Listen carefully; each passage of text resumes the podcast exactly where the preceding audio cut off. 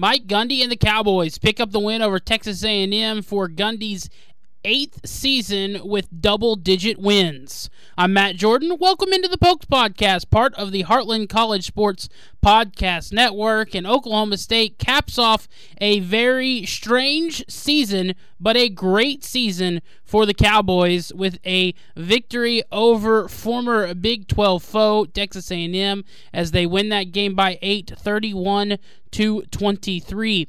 A historic night as some stats were set, broken, tied, and Mike Gundy, of course, picking up 10 wins for the eighth time in his coaching career. This season marked 18 straight winning seasons for Mike Gundy, and this bowl appearance was 18 straight bowl appearances for Mike Gundy. So, quite uh, the stint for Gundy in 19 years. His first year, the only year where they were not above 500 or they did not make a bowl game, as they were in his first year 4 and 7, 1 and 7 in Big 12 play. It was rough, uh, but then since then, they have really. Uh, I mean, had a lot of success. Sometimes, some some would say so much success that it's made people want more than what Mike Gundy offers and you know there's a lot you can get into with that. But coach gundy a great season. Some might argue this is his best coach season that he's ever had which is funny where we were three games into the season what people thought. But a lot of people after last night's win and looking what they accomplished this season said hey maybe this is his greatest coached uh, greatest coach season ever. And uh, I, I would i could see that I, I wouldn't argue that for sure, as the Cowboys uh, did pick up the uh, the victory last night. And they did it in a way that uh, maybe shocked some people. A lot of people coming into this game, it was Ollie Gordon, Ollie Gordon, Ollie Gordon. But that wasn't really the case for the Cowboys, as they relied on the pass. Uh, Alan Bowman had a great game. He was 34 for 49. He did throw two interceptions, but 402 yards and two touchdowns. Now, Bowman played really well, and so did the wide receivers for Oklahoma State. Rashad Owens, 10 catches, 164 yards. He caught both touchdowns.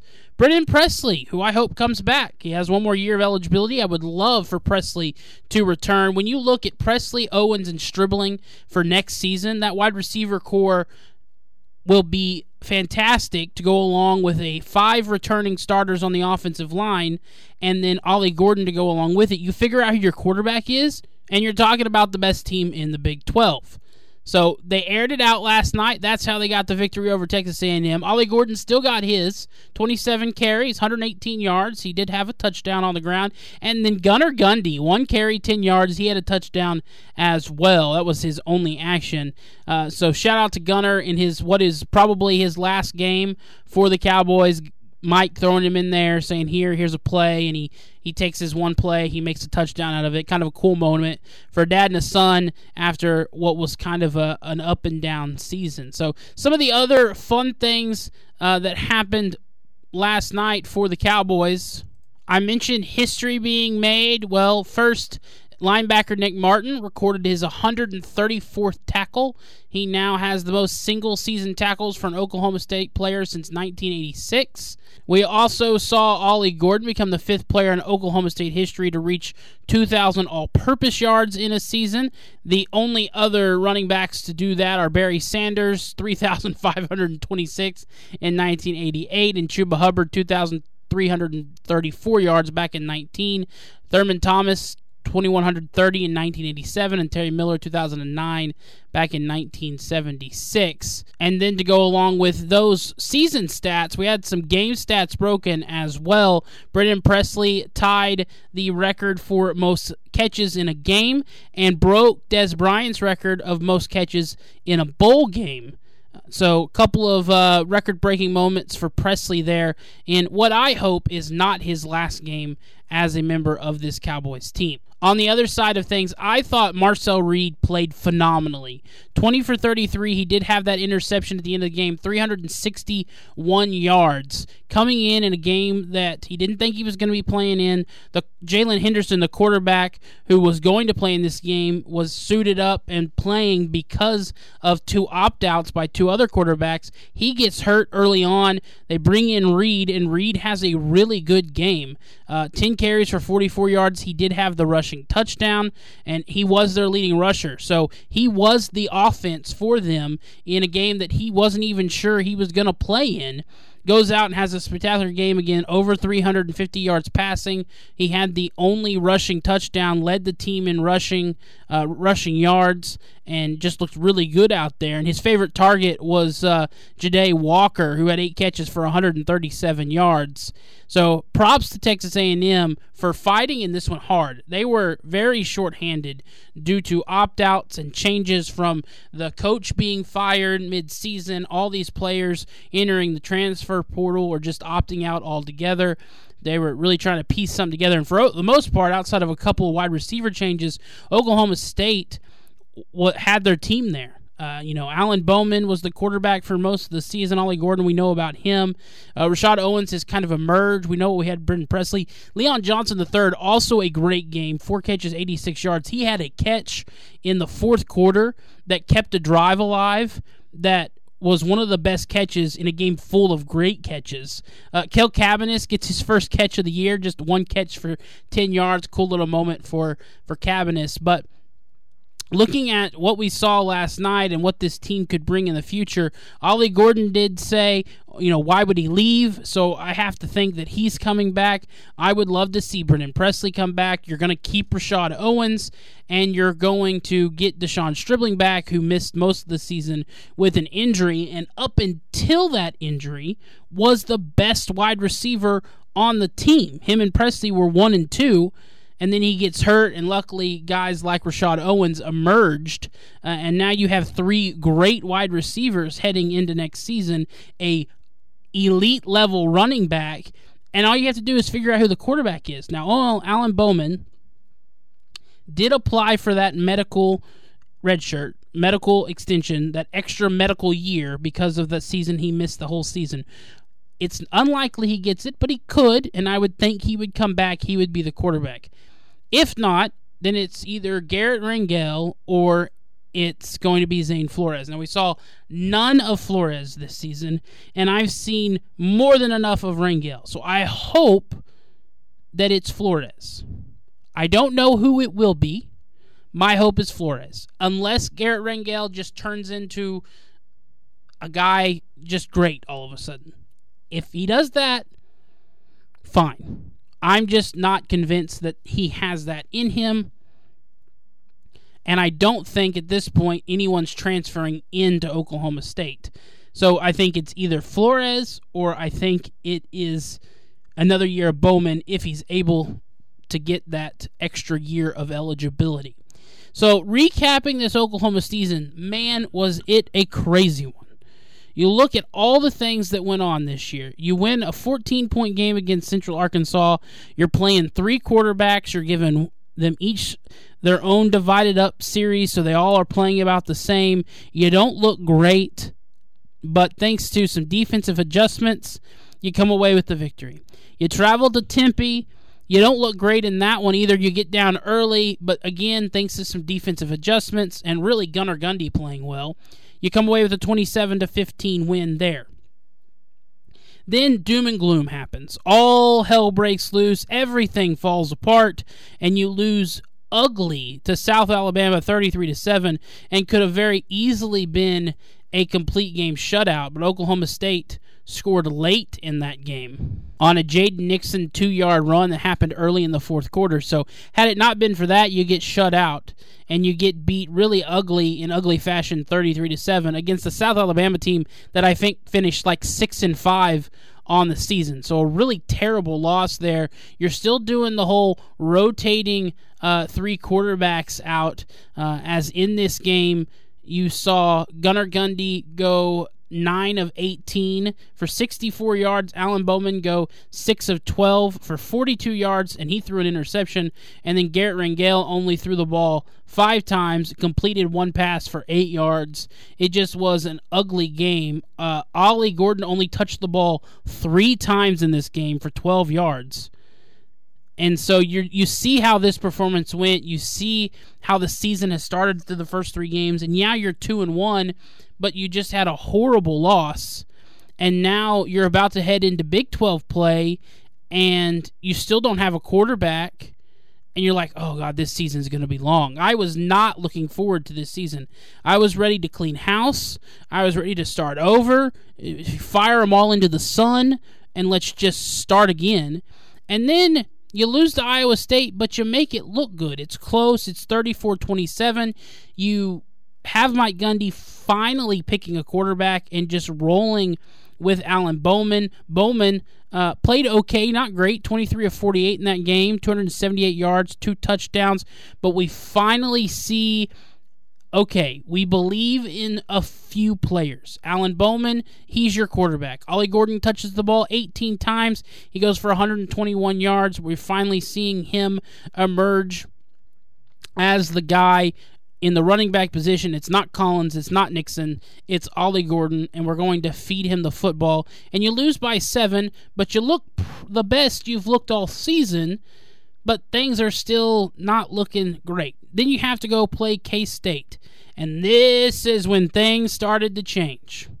You, you roll off a 29 21 win against K State on the backs of Ollie Gordon carrying 21 times for 136 yards.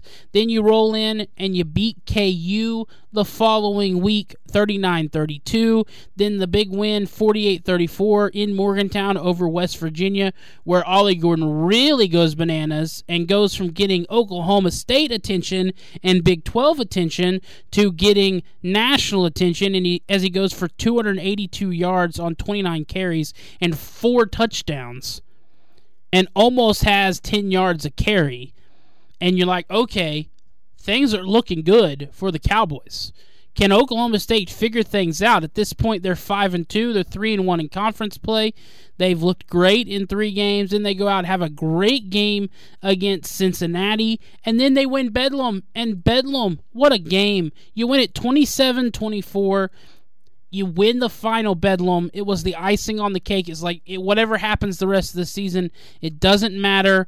Ollie gordon two touchdowns 138 yards rushing. You really relied on him and then you had Rashad owens having a great game and you could see owens as bowman became the starting quarterback owens kind of being more and more comfortable with bowman as the guy. This was his second game where he really had a great game 10 catches 136 yards he also had a great game uh, against ku in that one he had nine catches for 112 yards. So as the season progressed, you started getting more and more excited and started realizing, hey, after we beat OU, hey, Big 12 championship is is on the table. It is absolutely on the table.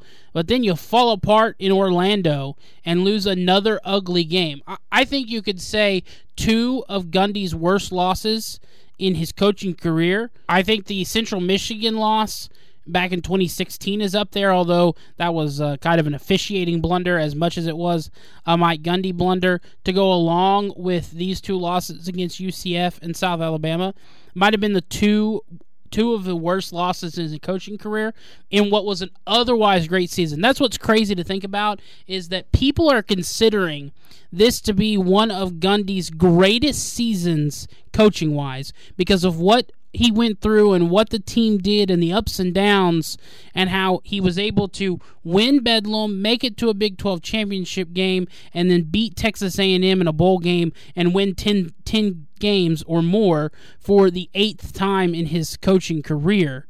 18 straight bowl appearances, 18 straight winning seasons.